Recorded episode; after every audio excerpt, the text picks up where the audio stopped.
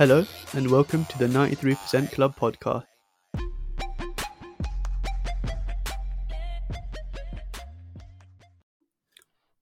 Hello and welcome back to another episode of the 93% Club podcast, the best podcast in all the land. I'm your host Hamayi, and today I'm delighted to be joined by Jay Seenundun, a senior marketing manager at the FT Specialist Division of the Financial Times. How are you today, Jay? I'm great, Hamayi. How are you? I'm good. I'm really excited about this, to be honest. I just want to get started because there's so much to learn, so much to get through. For those of you listening for the first time, with this podcast, we have a main focus of encouraging dialogue among students. We aim to have conversations with a purpose, and I've lined up some fantastic guests like Jay to share their stories and their advice. We felt as though stories from people that have been through university and walked the scary path of life after uni will help inspire students. I'm really excited about this episode, and having spoken to Jay off air, I know he'll be an amazing guest. So Jay, I think we should start off at the beginning. Absolutely. Could you tell me a bit about yourself and your background? Yeah. So I've lived in Tottenham pretty much all my life.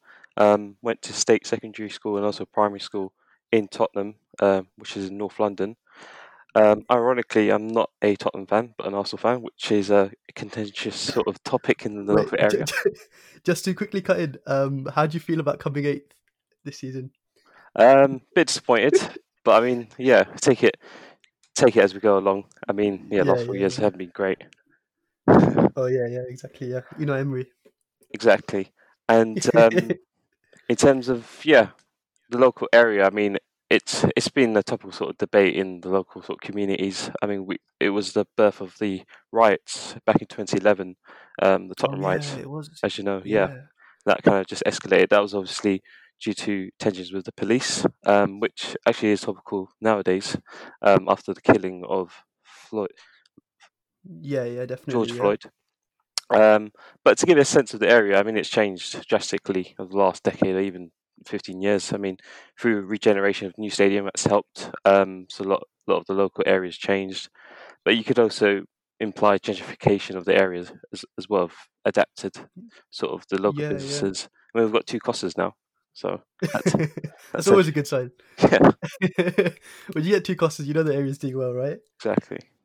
Although I went to Canary Wharf one time, and there was one Starbucks. I'm not sure if I didn't explore it enough, but there was that one Starbucks quite centrally, and I was thinking, come on, Canary Wharf, like surely you've got something else to show me. Like I was expecting, like, you know, massive tall buildings. Well, there was buildings, but it was more corporate, right? Yeah. I mean, a lot of it's underground. I think there is a shopping centre that's underneath the under the office blocks. Yeah, that is true, definitely. In terms of what you were saying about Tottenham, were you situated just outside the your school? Sorry, so was it outside the White Hart Lane? Was it? Yeah, so there's actually a school called White Hart Lane, but the school I went to was called Northumberland Park, so that's just adjacent to the stadium, in the shadows of it, actually. The old stadium, the one I used to. White Hart Lane Stadium. Okay. Yeah, there is a White Hart Lane school, but that's a different school. It's further away, ironically. But yeah, we did have an AstroTurf right next to the stadium, so I think that might have been partly funded by the team. Oh yeah, actually, I think I've heard of that. You know, they do a lot in local area for schools, like like community coaches and stuff. Yeah, community stuff, right? Yeah, that's it. Yeah, exactly. Talking about your school, because we've had the previous guest on and talked about his school experience. And for you, did you think the school you went to was supportive and helpful to where you wanted to be? To be honest, that's a tricky one. I think it was very much focused on like the short term, like exams, grades, subjects, and really just performing in classes.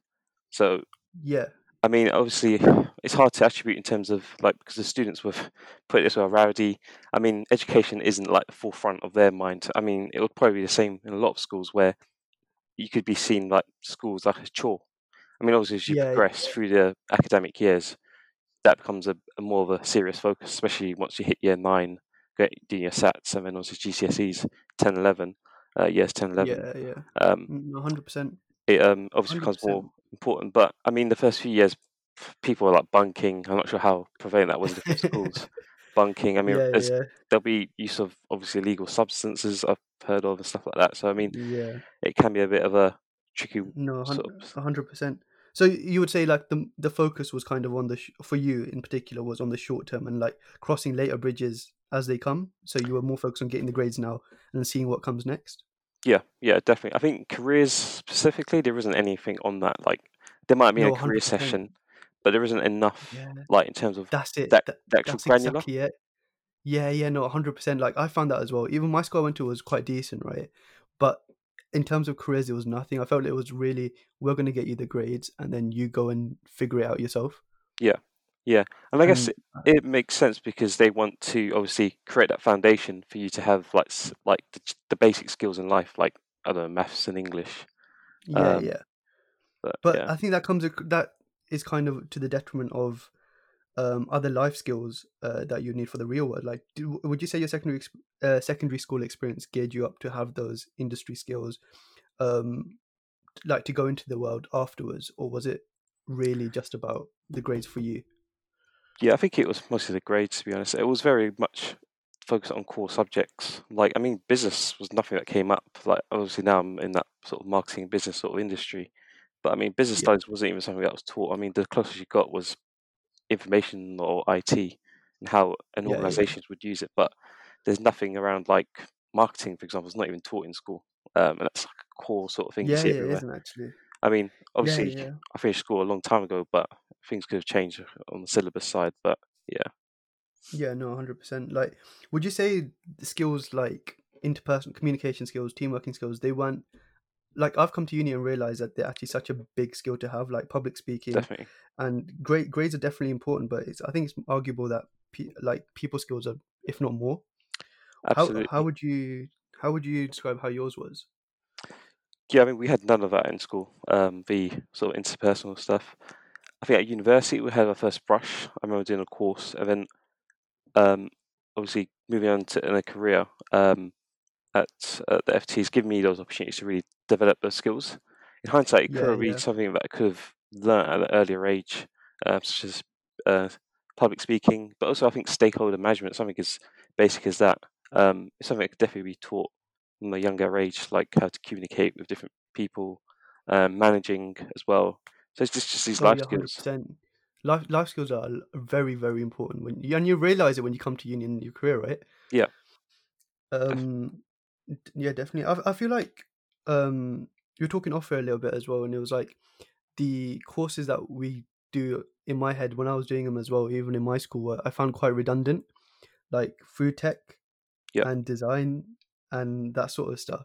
And I feel like I remember one time we had not one time for a whole semester actually we had to do homework on food tech, and not many people believe this, but literally, right, we had to do like make our pizza yeah. and then like go home and do a page A4 sheet on it. And they used to get really like annoyed if you didn't do it, and you had to write like this pizza was really aesthetically pleasing, however, like it tasted of cardboard, whatever, like just to like please, just for the sake of it. There was no substance to what we were doing, and Yeah, that time could have easily spent, like, let's say you get rid of food tech, and I know some people enjoy whatever, it's like a pastime, but do a team working exercise or do a session on skills that you need for the workplace, if you get what I'm trying to say.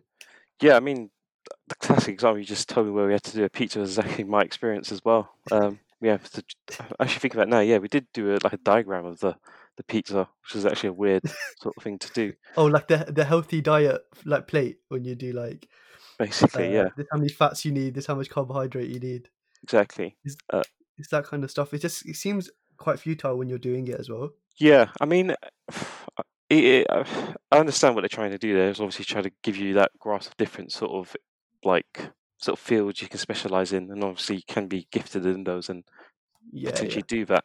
But I think also giving, I don't know if it's the student or the parent the choice to yeah, focus. I yeah, mean, they don't want to restrict you, which is a good thing, I No, guess. that's true. No, 100%. You're right, because I feel like I'm coming at it from quite a from where I am now kind of view, where it's like my whole focus was on just getting the education, right, and getting the best grades in science, maths, and English, right. But some people, they want to pursue that, and to give them an opportunity is obviously school has to do that, right? Definitely. Yeah, I mean, it. 100%. And sorry, Karen. No, that's fine. I was just thinking in terms of like, for me especially, like family and this the support network around you. For me, it was there to push me towards, like, for me specifically, it was obviously the sciences and maths and English. But how was your support network and the people around you, your friends and your family? Yeah, I mean, coming from a Mauritian migrant family. I mean, my dad, for example, migrated in the 70s. And I guess the sort of echoes, the sort of resonance in Mauritius that it's all about education. Education basically is the go-to sort of sort of route for all. I think it's the same for all Asians predominantly. But you go to school, college, or your sixth form, and then university, and get a job. I think also that attitude that it didn't matter what school you went to, as long as the child went to school, that he or she would perform well. In hindsight, probably isn't quite the case, because obviously their academic sort of skills could vary. The schools as well. I mean, in hindsight, looking at different ways education is taught, you could probably argue that you've probably performed better at certain schools than others. No, 100%, but I feel like if you think about it as well, as much as it is a bit of a sweeping generalization, like most Asian families do have that attitude where it's just like, you're going to get to school, you're going to go to uni, you're going to become a doctor, engineer, right? But I feel like as well, it comes from an area of the opportunity that they didn't have, and it's like it's what they think is the best, rather than having experienced it beforehand, which I feel like can be a good thing, right? Because it's pushing you in a sort of in a good direction. Yeah, I mean, it comes with two things. It's the discipline, as well as the sort of being, obviously, wanting to pursue that academic sort of the academic route. Part, right? Yeah. No, 100%. And I feel like at this like other end of that stick, you have probably being from London as well in the area, you must have had or come across some like privileged schools or privileged students amongst you. Were they kind of put on like a pedestal of like, you can't get to our level, or was it using an inspiration, or did it inspire you to do better in school?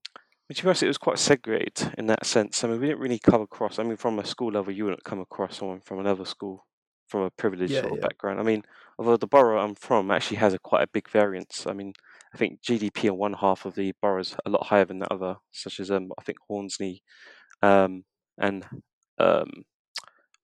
Highgate area compared to Tottenham. So, I mean, there was cases where we did mix, but I don't think there was a sense of like we were better than you type of sort of mentality.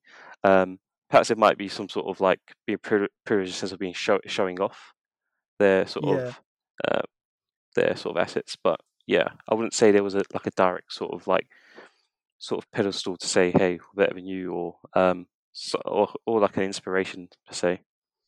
No, 100%. I feel like for me as well, it was, we had, where I'm from in High Wycombe, there's like, I went to a grammar school that was, I describe it to people as on top of the hill, and on the bottom of the hill there was a private school. I'm not sure if you've heard of it, Wycombe Abbey School. I haven't, but yeah. It's a really like well-known like private school for girls, and like our school did a collaboration 2 days with them, and during that I really felt like the differences and opportunities that were available.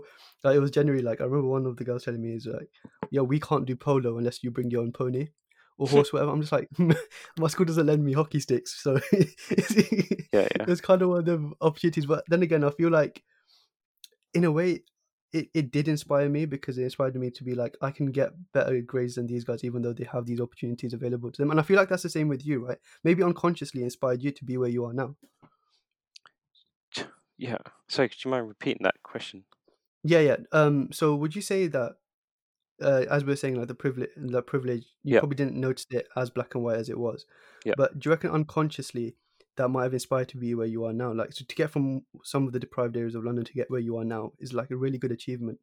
Would you say? Yeah, I mean, looking back on it now, I'd say just because of where some of my sort of classmates went on to after school. And obviously looking around town when I'm on like public transport or walking around, I don't see a lot of people who are like me in the sense of went on to higher education, and kind of are working in the sort of industry sort of job or service sectors. I would say from a educational perspective, the grammar schools had some sort of influence, as in the sense of like, this is the sort of direction to go where you want to be. 100%. I think if you move on to uni, how was your time at uni, and did you have an idea of what you wanted to do afterwards, or did you kind of freestyle it as you went along? It was a bit of a funny one actually, because I went through clearing at after college, basically, because I did 3 years in college and then university. I then happened to actually find a course that was actually to my sort of interest, which is information systems of business management. So it had a good split between obviously the IT element, but also business. So I actually went between two schools, so informatics, which is now I think renamed computer science, and the business school at Westminster. A lot of my friends or classmates did a lot of IS focus or an IS only type of course, whereas I was a lot more, I think, attuned to the business side of things, just from the classes I've had at college where I've had a real interest in business.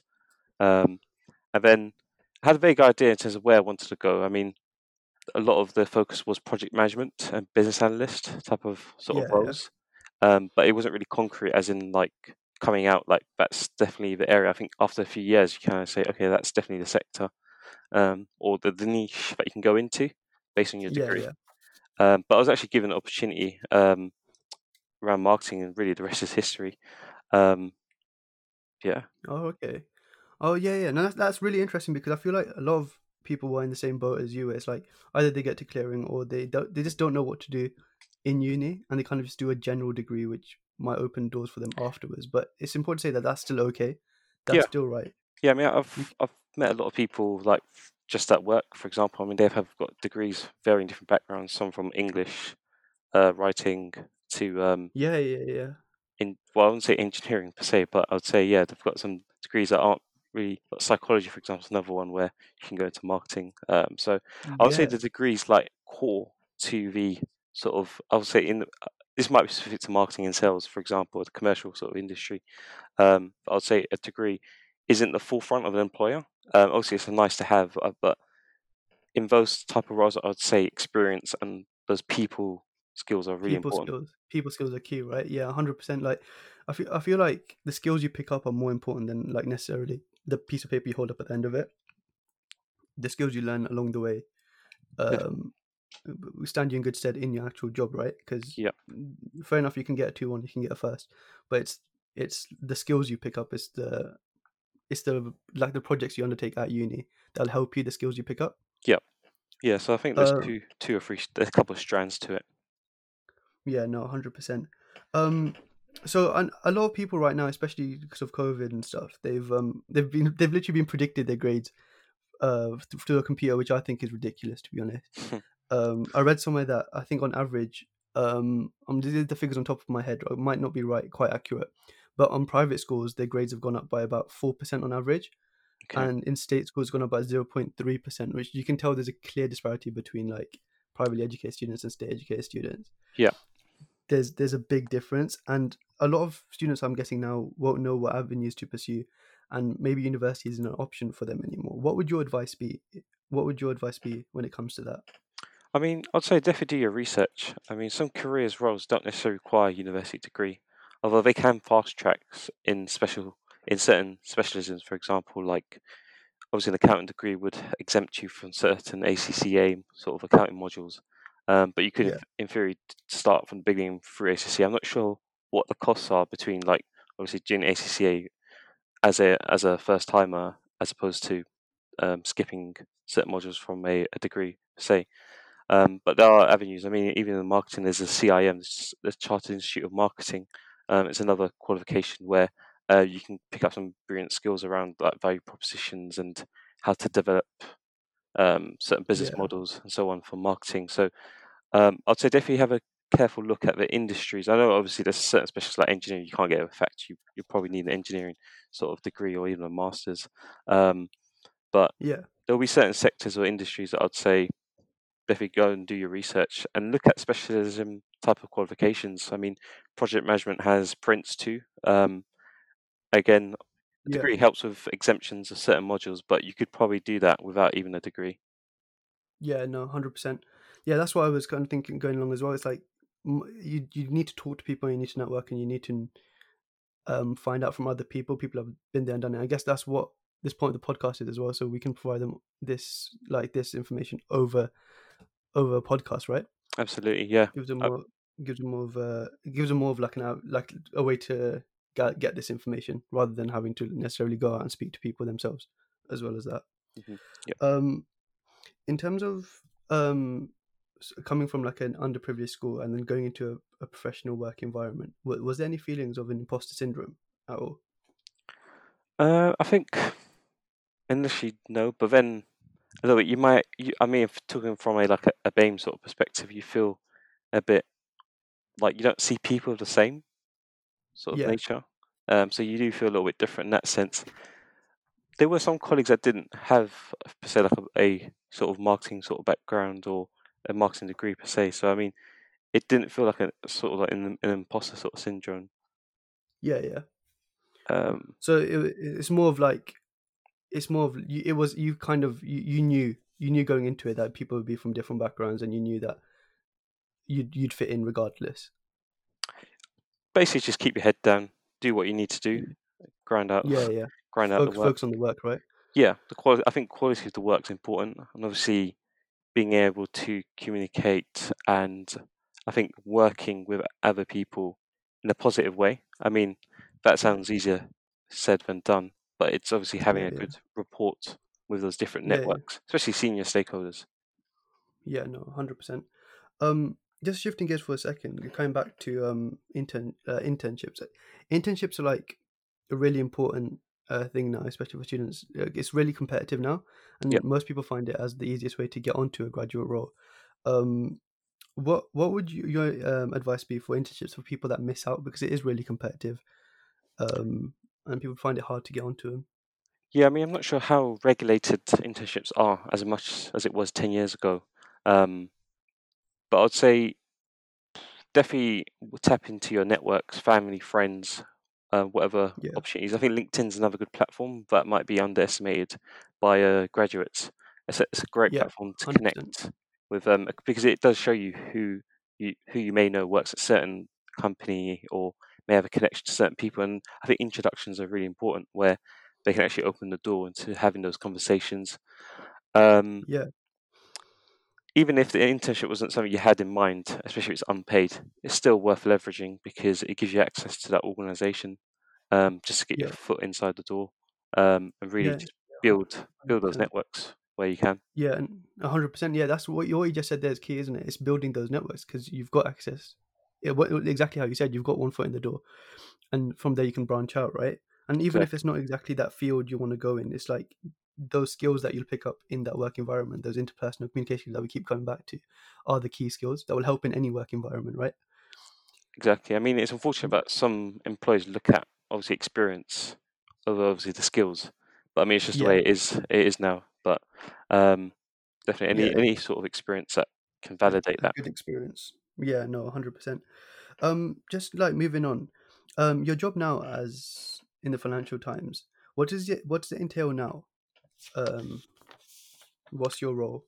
So I am the senior marketing manager on the B2B subscription side. So I actually started off as an intern, ironically, about 10 years ago, and progressed. So I think 10 years ago, it was a lot difficult to get a permanent sort of contract. So coming out of university, I wasn't too sure where I wanted to go, per se. Yeah. And I was given this internship opportunity. Like, it wasn't given to me of an expiration date. It was just really, if you want to work a couple of days, get some experience. It was unpaid. It was just expenses. And went a couple of days. And then a couple of months later, I asked if I could do a few more days. It wasn't guaranteed sort of job or like a sort of position. And I was like, yeah, it's fine. I can still work part-time. I have a sort of retail job just to at least give me some sort of stable income at least. And then I think 6 months after that, I kind of asked if I could work full-time, but still on that sort of, well, how it works was it became like a freelance. Yeah. It actually gave me some good flexibility. Obviously, you lose out in terms of the benefits side, so you wouldn't get any sort of pension or paid holiday per se, but anything to give me that experience, I didn't really mind.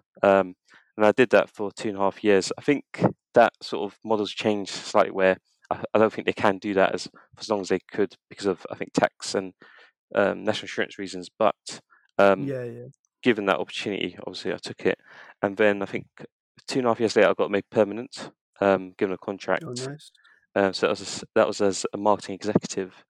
And then in 2015, we had a restructuring, which I think has been a great benefit to our team that I work in as a marketing team. It just gives us a bit more structure and I think personal development progression has excelled a lot of the team. So since then, I've had a couple of promotions. I've been marketing manager, and now I'm senior marketing manager, covering on a maternity basis. But it's that development opportunities that have been like really key the last 5 years of our teams. It's been fantastic. Oh, nice. So it's always like looking for more, like finding your way up, right? Yeah. I mean, it's a case of obviously the skills that you learn as you go along. I think initially I did have a hesitancy of, do I really want to take on all this stress? But I think having a good sort of a great manager and sort of great team to work within, it kind of gives you that bubble that allows you to express yourself. And No, 100%. It allows you to flourish, right? It like brings your key skills for the out, like to flourish, and you can really show them off. Indeed. Does your job involve traveling at all? Yeah. So I've been lucky enough to travel to a few countries, and we have some fantastic colleagues from around the world, from Manila, Sofia, Belfast, San Francisco. Oh, nice. So quite diverse then, right? Yeah, diverse people, great people. I mean, I'll be 10 a.m. I have a call with a colleague in Manila, and then 4 p.m. someone in San Francisco. So it really varies. And then the other thing is, the traveling's another perk. I mean, I've been lucky enough to travel to like places like Cannes and the US. Nice. I've been to quite a few second tier cities in the US, which is quite an eye opener, but nonetheless it is an opportunity. Yeah, not 100%. No, that seems really cool, like your position, like especially the travel aspect. That's something I'm really interested in. In the field where I want to go into engineering, like I want to travel and I want to work in other places as well. So just hearing about that is really interesting. Yeah. I was doing some research beforehand and I was reading about FT Proud, FT Access, FT Mental Health, and one that particularly resonated with me was FT Embrace, especially in like current times, like you said. Yeah. Could you tell me a bit more about that, the BAME initiative, FT Embrace? Absolutely. So I'm actually part of the FT Embrace chairing committee. So I'm kind of just sort of part of the team that kind of organise events, also promote our sort of values. So just to give you a brief overview, our mission is to basically educate and inform, but also support and advise from an internal perspective. So we would educate and inform the wider FT network about experiences of BAME colleagues. So it's just how, for example, my experiences at working at the FT, which is predominantly white. One of our sayings is that male and stale type of sort of white male and stale. So also breaking those sort of barriers, but also trying to 100%. Educate others on different cultures, religious sort of beliefs, and it's just really trying to make it inclusive for everyone. We also try to create a safe space for employees that identify as BAME and their friends, so ensuring that they feel supported in the workplace. So we do offer like support sessions. I think on the back of the recent George Floyd killings, we held a support session just for colleagues to speak on how they felt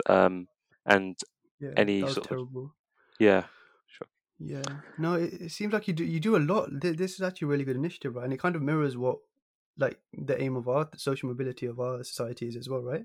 Yeah. I mean, it's thanks to our employees as well who've set up these core sort of networks. I know we have other groups as well, like I mentioned, Mental Health, Access, and FT Proud and FT Women. So we get funding from the FT's board in terms of setting up, and it's not like a side project as they may be in some organisations. It's actually part of our sort of job. So this would actually form into our objectives in some way. So we're really encouraged to pursue these, and it's not seen as like a pet project or something that's like an activist group. Yeah. It's more of like supporting the business of the company. Yeah. No, 100%. I feel like a lot of companies sometimes have like they do it because they have to mention diversity and inclusion. It doesn't seem that way with Financial Times. It seems like it's something that they're bringing to the forefront and they want to push as much as they can. Yeah, I mean, I'm not going to say we're perfect. I mean, there's definitely areas where we can improve on, especially recruitment. Oh, yeah, always. Yeah. And I think that's been identified by leadership. So we're looking at, obviously, we're going to publish a D&I sort of report soon on race, but it's also about how we can obviously attract new talent, but bring in new ideas and different ideas. I think that's the key. Yeah. No, like a diverse workforce allows for like diverse ideas, right? You can have more creative ideas and people like look at something from different perspectives. It allows for more creative environment, right? You get more out of a team, and more diverse team, I would say. Yeah. No, 100%. That's a really good initiative, to be fair. Something we'll really focus on. There's three questions I'd like to ask that I'm going to try asking every guest when it comes down to it. Well, the first one is, what would your advice be for overcoming obstacles for students, like barriers put in their way, and what would your advice be for overcoming them? Not sounding cliche, but I think obstacles obviously are part of the journey in any 100% form or factor. I mean, sometimes you can say they're not really a problem, but also there are things like self-doubt is an obstacle. I'd say definitely stop self-doubting yourself. Yeah. I mean, you just need to keep reminding yourself that it's in your hands, you're in control, and you're the master of your life in that sense. Like, for example, ask questions if you need to. Don't stay quiet. Really just be probing and proactive. 100%. It's the it's being proactive in how you it's having that positive outlook and that you will overcome them. Yeah, like, I mean, manifesting that. There is a saying, obviously, good things come to people who wait, but also it's also the ones who make the effort. Yeah, 100%. So definitely probe wherever you can. 100%. That's a really good answer. Also, key advice to succeed in the workplace. What would your advice be?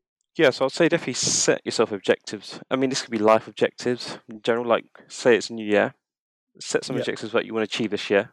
Personally, on a development, but also on a careers sort of perspective, we actually have a good system at the Financial Times where we do quarterly reviews, and the idea is that we would set objectives based on the business sort of objectives, so it kind of mirrors well, and then you have obviously goals you want to achieve. So it's really and looking at it on a quarterly basis. So sometimes you can set an objective at the start of the year, and then you review it like 9 to 4 months later, and you're completely way off track. So I think quarterly re-looking at those and refocusing your objectives, even adapting if you have to, like if you're going off track and you feel that this isn't going to work, but it's really some sort of accountability that you can measure yourself, but also get feedback.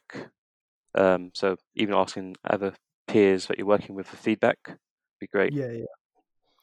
Perfect. It's definitely good to stay agile, right, to adapt to changing environments. Like I might be making an assumption here, but like after the George Floyd thing happened, what did the company like put more of a focus on that BAME initiative that we were talking about earlier? I mean, there was a note from our CEO that condemned the killings a bit. That was obviously the post, and then obviously there was a focus around of really driving through a task force on how we can really make change rather than obviously talk about it. So actionable change. It's important. It's action over words, right? And lastly, the question I'd like to ask is your mistakes and failures. It's important that we always ask this question, is just so students get more of an idea about how you bounce back from them, persevering, etc. And could you tell me about any mistakes, any things you'd regret? I mean, like coming out of, I think, secondary school, going to college, I think because in our sort of school we didn't have a sixth form, and there was a big jump, I think, from educational perspective from secondary school to college. So I actually struggled with my first year in college. I was under pressure really to get into university, so it was like as fast as you can, obviously crack through.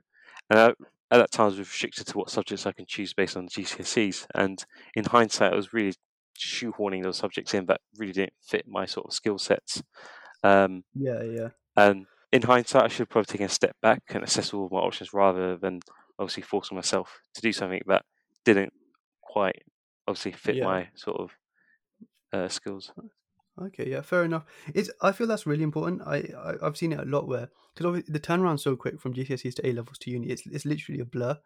And for some reason gap years have like negative connotations on them, but realistically, like having that year out or even having a summer just to reassess your options, taking time out, not revising because your exams are done, and just having that summer just to assess where you want to go is actually really important. Just that self-reflection period that you need to have.